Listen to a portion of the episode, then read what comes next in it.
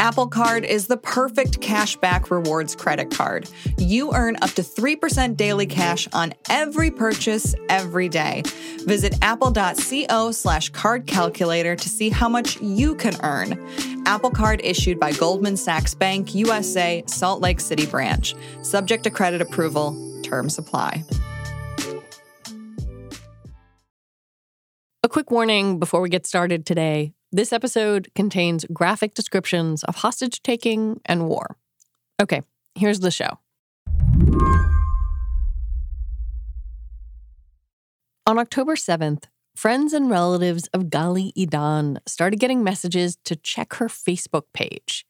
Idan is an Israeli who lives in a kibbutz near the border with Gaza. The first messages were frantic. I think one just said Facebook, and then it clarified look at Gali's Facebook, open Facebook now. That's reporter Sheera Frenkel, who covers tech for the New York Times. Check Gali's page was another one. A lot of them had misspellings, and it was clear something was going on, but the messages were pretty incoherent. And and what did her friends and, and relatives do? One of her close friends who had known her for over a decade. Their their daughters had been born the same year, so they'd actually become friends through their oldest daughters. Um, opened up Gali's Facebook page, and she she had been looking for news of Gali because she had heard that there was something going on near the border. There were rumors that Hamas had maybe even managed to cross the border. She knew that Gali's particular kibbutz was very close, just a couple miles away from Gaza, and so she immediately thought of her. Um, and she had been trying to reach her, and she thought, oh, well, you know, maybe there's something on Gali's Facebook page marking that she's safe. Or maybe Gali's put up a post saying, I'm okay.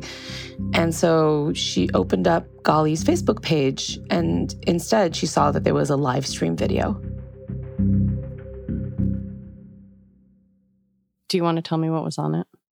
I've seen the video. Um, a few of Gali's family members and one of her friends sent it to me.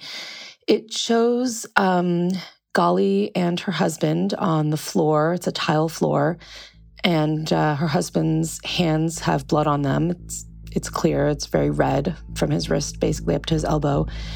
Um, and there's two small children, and one of the children, a boy who's about seven years old, is saying, "Where's my sister? Where's my sister?" And um, the mom actually shushes him a couple times, and at one point, Gali says, uh, "It didn't happen. It didn't happen. Nothing's happening." And uh, then you hear voices in Arabic um, speaking to them, telling them uh, to stay where they are. You hear gunshots, you hear mortars. And um, at one point, the gunshots get louder, and, and Gali and her husband cover their children's bodies with their own bodies um, and say, Stay down. And it's about, I think, 15 or 16 minutes into the live stream, Gali says something along the lines of, Stay down, I can't lose another child today. Oh my God. And, you know, um, her friend watching all this at first is like, what? What am I watching? And she realizes it's live, that she's seeing her friend in what's maybe the worst moment of her life. And it's happening right there and then. And she deduces from the voices in Arabic that there is someone hostile in the room with them. She's thinking immediately, like, is that Hamas? Is that a Hamas gunman in the room? She doesn't know, right? Like, it's just, it's, it's horrible. And, um, and she actually, two of her friends couldn't watch the entire thing. One of her family members told me that they did stay online and watch the entire thing. Um, they couldn't, they couldn't look away, was how they described it. Gali's oldest daughter was killed, and her husband was taken hostage. Gali and her three younger children escaped, but not before their loved ones witnessed much of the ordeal on Gali's own social media. When you heard about this, wh- what did you think? Well, you know, I I had heard the day of October 7th, there had been a number of Israelis who spoke to radio um, and spoke to Israeli TV and described seeing live streams. And so I immediately kind of was like, live streams? Like, is that possible? And, and, and so when I heard it, I kind of had an inkling that this was happening. But then when I saw it for myself, it's, it's shocking they were able to do this sort of thing that they were able to live stream themselves. Hamas gunmen, to be specific, were able to live stream themselves holding a family hostage for 43 minutes. In another case, they live streamed themselves holding a family for over an hour. That they were able to document this in what, you know, really was a form of psychological warfare and terror for the for the loved ones that were watching this happen. As hard as it is to hear these accounts, they are also instructive because they tell us about a new way of waging war. For as long as humans have fought each other, they've told stories about it. Now, those stories have 21st century tools. Today on the show, inside Hamas's social media strategy. I'm Lizzie O'Leary, and you're listening to What Next TBD, a show about technology, power, and how the future will be determined. Stick around.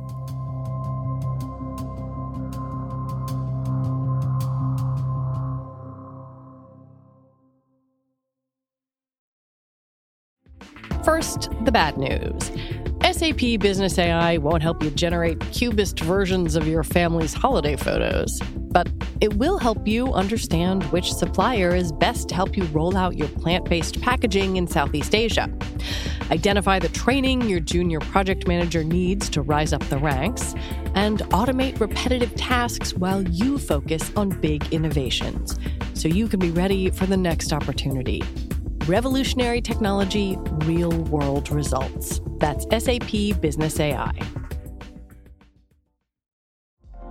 Apple Card is the perfect cashback rewards credit card. You earn up to 3% daily cash on every purchase every day. That's 3% on your favorite products at Apple, 2% on all other Apple Card with Apple Pay purchases, and 1% on anything you buy with your titanium Apple Card or virtual card number. Visit apple.co slash card calculator to see how much you can earn. Apple Card issued by Goldman Sachs Bank, USA, Salt Lake City branch. Subject to credit approval. Terms apply. One thing Sheera realized in her reporting was just how planned out the decision to use hostages' social media accounts was. When Hamas gunmen went to the Idans' home, cell phones were one of the first things they demanded. They entered the home. Um, they asked for their cell phones and their IDs. That was the first thing they asked for. And then in this case, they took Gali's cell phone and they unlocked it. And they opened up Facebook and from her phone began the live stream. What's you know what's interesting here so so last week for a different story i actually interviewed members of hamas that had run social media for, for, the for the organization in the past. And hamas you know has a political wing where they develop you know films and and uh, political campaigns for their members. So they actually have like a fairly established comms team.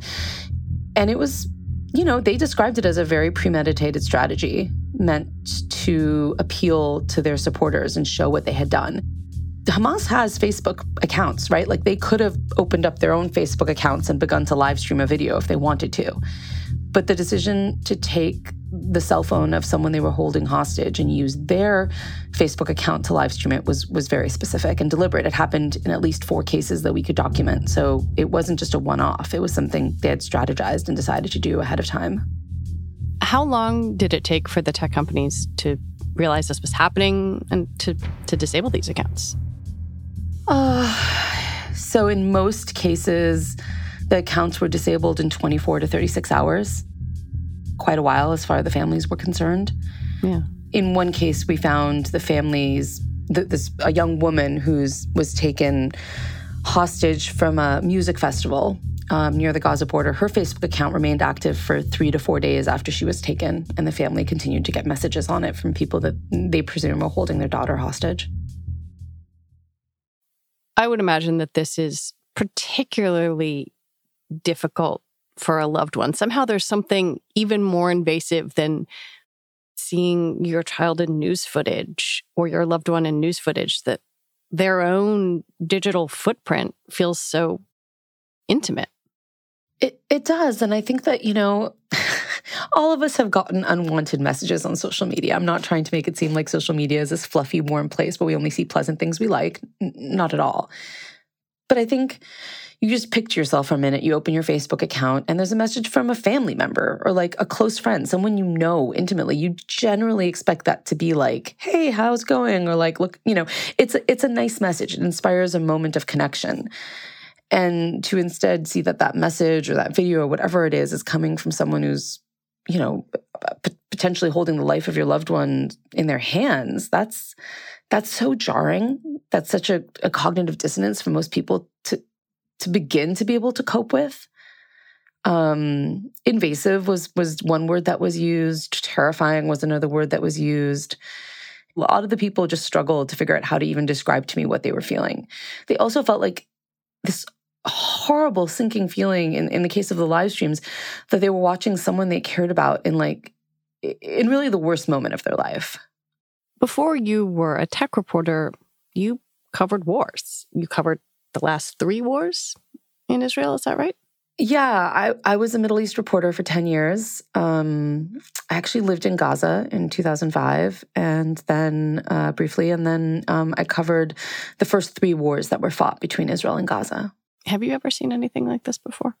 No, I mean this is this is very much a new tactic, and and you know we called up and spoke to people who are experts in in extremist groups like Hamas. Um, I remember very, very much ISIS kind of pioneering the use of social media to to spread their viewpoint across the world. I covered it. I was in Iraq and I was in Syria, and their ability to use that attention economy of social media to get people to watch really horrible things, beheading videos, hostage videos. That was at the time unprecedented. But they had not thought of this strategy or been able to implement this strategy of hijacking the social media feeds of people you're holding hostage. That's that's something I've never I've never seen before, and I think it was particularly effective in this case um, because so many civilians were involved. The last reporting I saw from from a colleague in Israel was that Israel believes 199 people were were kidnapped and are currently being held somewhere in Gaza. So that's a, a lot of civilians with very established social media feeds. As you mentioned, you talked to Hamas about their social media strategy. And I'm I'm really interested in the way they have put thought into using different platforms and how those platforms then spread messages out almost like a sort of blossoming. Can can you walk me through that? Yeah, I, I mean, Hamas is very smart about how they strategize these sorts of things. And they, like many of us, have seen what's happened on Twitter over the last year, and um, they know that they would not be able to do this kind of pro Hamas propaganda a year ago.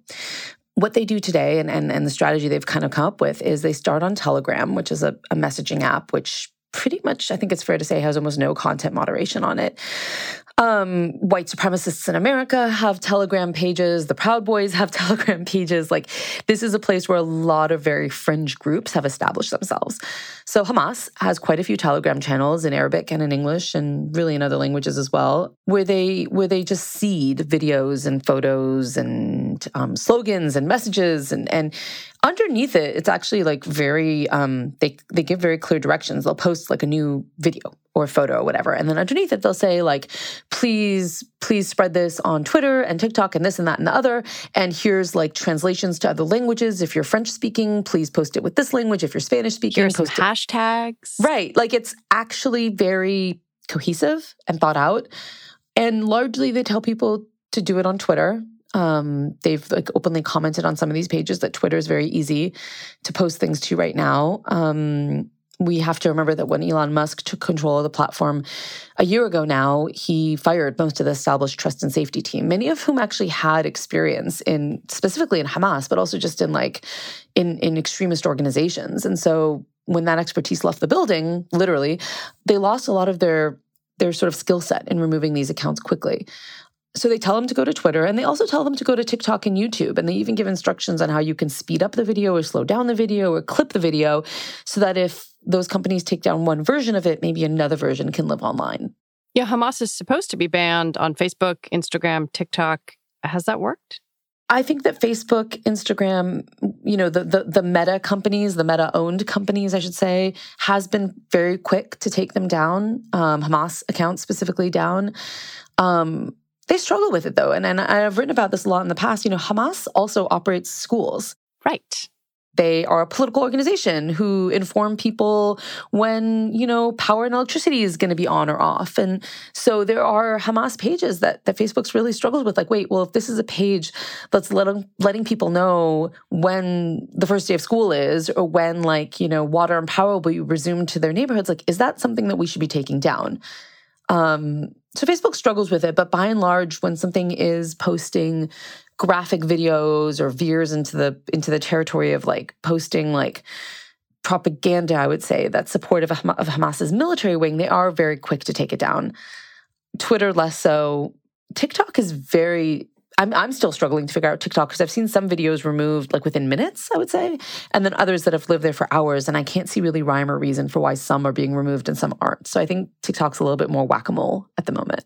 Yeah, as you alluded to, Telegram really has very little moderation, uh, if any. I think we can say none. Um, and their chief executive wrote a post saying that they had removed millions of obviously harmful content. But but he also said, and this is the point that you're getting at, that their app serves as a place for Hamas to put messages out there. And there are people, you, me, journalists, researchers, regular old people who rely on getting some of that content. And I just like, I wonder what to make of that.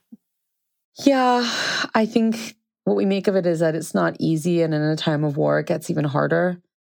That these groups are really sophisticated and thinking through like what are the gray areas that they can seize on um, to get their own messaging out. I mean, it, it's interesting. A lot of people wrote me after I, my article was published last week to say like why would hamas want to document this like they're documenting war crimes they're documenting themselves kidnapping civilians like how could they possibly think this is a good idea and I, I have to remind them that like from their point of view this is this is showing their group being strong it's showing their group capable of both you know a cross-border raid into israel which was previously thought of as sort of impregnable and it's showing them getting the upper hand on a country which many, many populations in the Arab world see as, you know, consistently being the aggressor when it comes to Gaza. The narrative for many people in Hamas and people who support Hamas is that all Israelis are settlers who should not be there. And so they see this sort of violence, this sort of, you know, they, they see it as a as a military activity. And so they were quite happy to document it because it supported their cause. And they actually, you know, if you go to these groups, these channels where they're in, there's like, you know, there's there's thousands of comments celebrating what they did.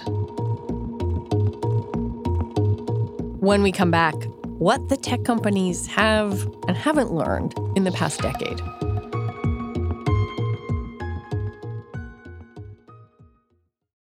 Without the ones like you, who work tirelessly to keep things running, everything would suddenly stop. Hospitals, factories, schools, and power plants, they all depend on you. No matter the weather, emergency, or time of day, you're the ones who get it done. At Grainger, we're here for you with professional grade industrial supplies. Count on real time product availability and fast delivery. Call clickgrainger.com or just stop by. Grainger for the ones who get it done. If you want to understand what is happening in the United States right now, you really need to understand what's happening with the courts, the law, and the Supreme Court. The battle between democracy and whatever this cage match is that we're witnessing, it's going to be won and lost at the ballot box, but it's also going to be won and lost in the courtrooms. I'm Dahlia Lithwick. I host Slate's legal podcast Amicus, and we are doubling our output bringing you weekly episodes from here on in because how else can we keep an eye on the many trials of Donald Trump, the conservative legal movement's assaults on our rights, the Supreme Court's latest slate of environmental gutting, gun safety eviscerating cases on the docket? So follow Amicus wherever you get your podcasts, new episodes dropping every Saturday morning. I am really struck, as you alluded to, that we've come full circle in a way. I'm thinking to back to those ISIS videos in 2014 when content moderation was not robust. Things went up on YouTube that were horrifying. But then social media companies seem to put a decent amount of effort and time and staffing into content moderation that helped stop some of this. And yet, at the same time, 2019, Christchurch, New Zealand, a far right extremist shot 51 people in a mosque and live streamed it on Facebook. And I'm trying to think of all these different examples and wonder what the social media companies do with this, other than, as you said, play whack a mole. Yeah, I mean, I think play whack a mole, hire ever increasing teams to be responsive and to freeze this kind of activity when it happens. Um, I mean, I, I, mentioned that Facebook has been very relatively quick to take this stuff down. They've yeah, also what does their operation look like? Well, I mean, they've also, I would say, since COVID, since the you know we we we we've all written about, and I think your show you've talked about all the layoffs that hit Facebook. Um, they also lost people of their security team and of their trust and safety team. And so their teams are also smaller than they used to be. They no one to the extent that twitter. I mean let's be clear. Elon musk and i shouldn't even call it twitter i, I think i should be calling it x now um, he he decimated their trust and safety team. Like there's there, there was no one left on their trust and safety team here in america that that used to once work on these things. So that's an extreme example. But all the companies have been reducing their headcount and making these teams smaller. And that makes it makes it slower. That makes us kind of work slower. But even if, even if they had more people, that's never going to be 100% effective.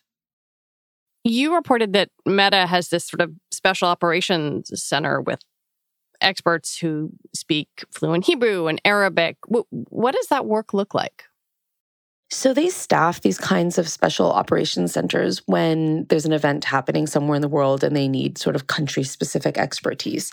What it basically looks like is like getting together a bunch of people in one room who understand that specific country, that conflict, who have knowledge of the local language, but also of like, you know, the the they need to know the memes. They need to know mm. like the context. It's not as simple as like being able to speak hebrew. It's a it's much more complicated than that. And so they want to make sure they're getting enough people together in one room who can catch what's going on as it happens.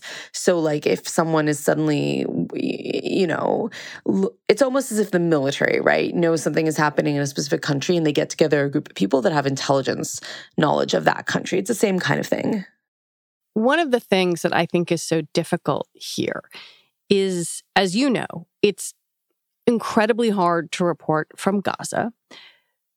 Some of the social media that has come out has given people a voice, and yet that can be so easily weaponized to inflict harm on on viewers, on loved ones, et cetera. Like how how do companies reckon with that being a tool of information and connection and with harm and destruction?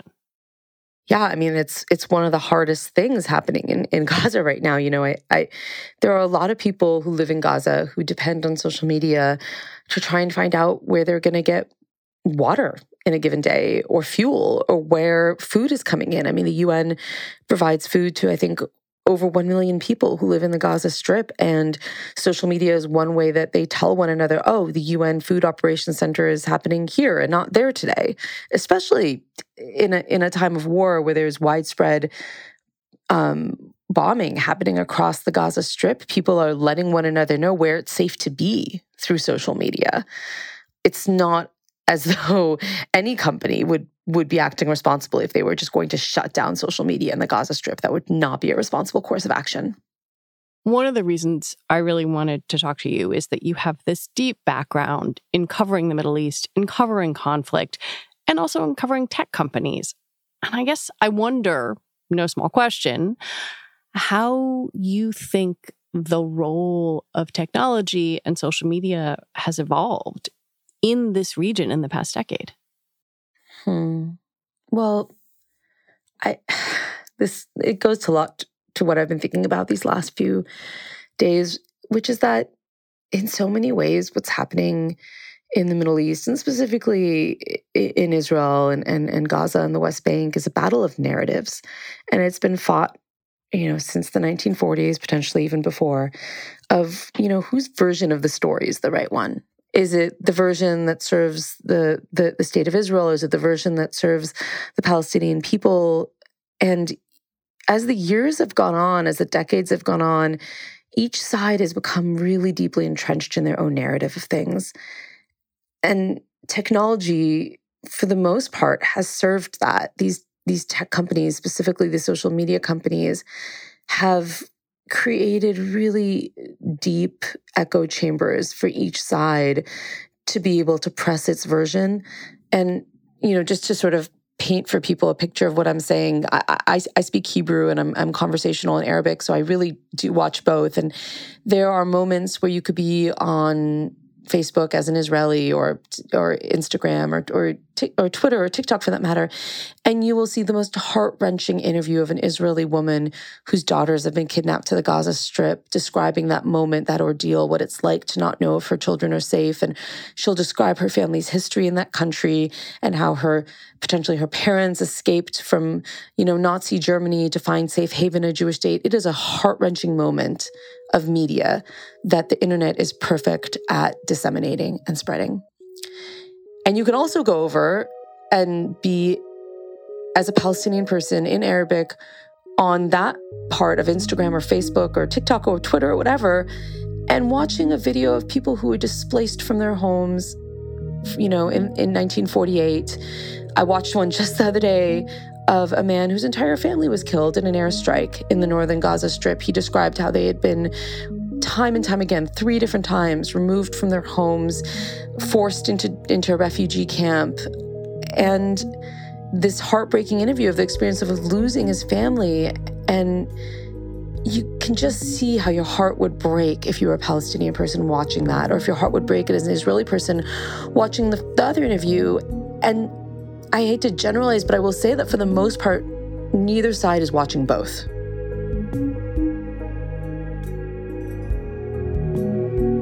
Sheera Frenkel, thank you for your reporting and for coming on. Thank you so much for having me. Sheera Frenkel is a tech reporter for the New York Times. And that is it for the show today. What Next TBD is produced by Evan Campbell and Anna Phillips. Our show is edited by Jonathan Fisher. Alicia Montgomery is Vice President of Audio for Slate. TBD is part of the larger What Next family. And we're also part of Future Tense, a partnership of Slate, Arizona State University, and New America. And if you're a fan of the show, I have a request for you. Join Slate Plus. It's the best way to support our work. Just head on over to slate.com slash whatnextplus to sign up. All right, we'll be back tomorrow with another episode. I'm Lizzie O'Leary. Thanks for listening.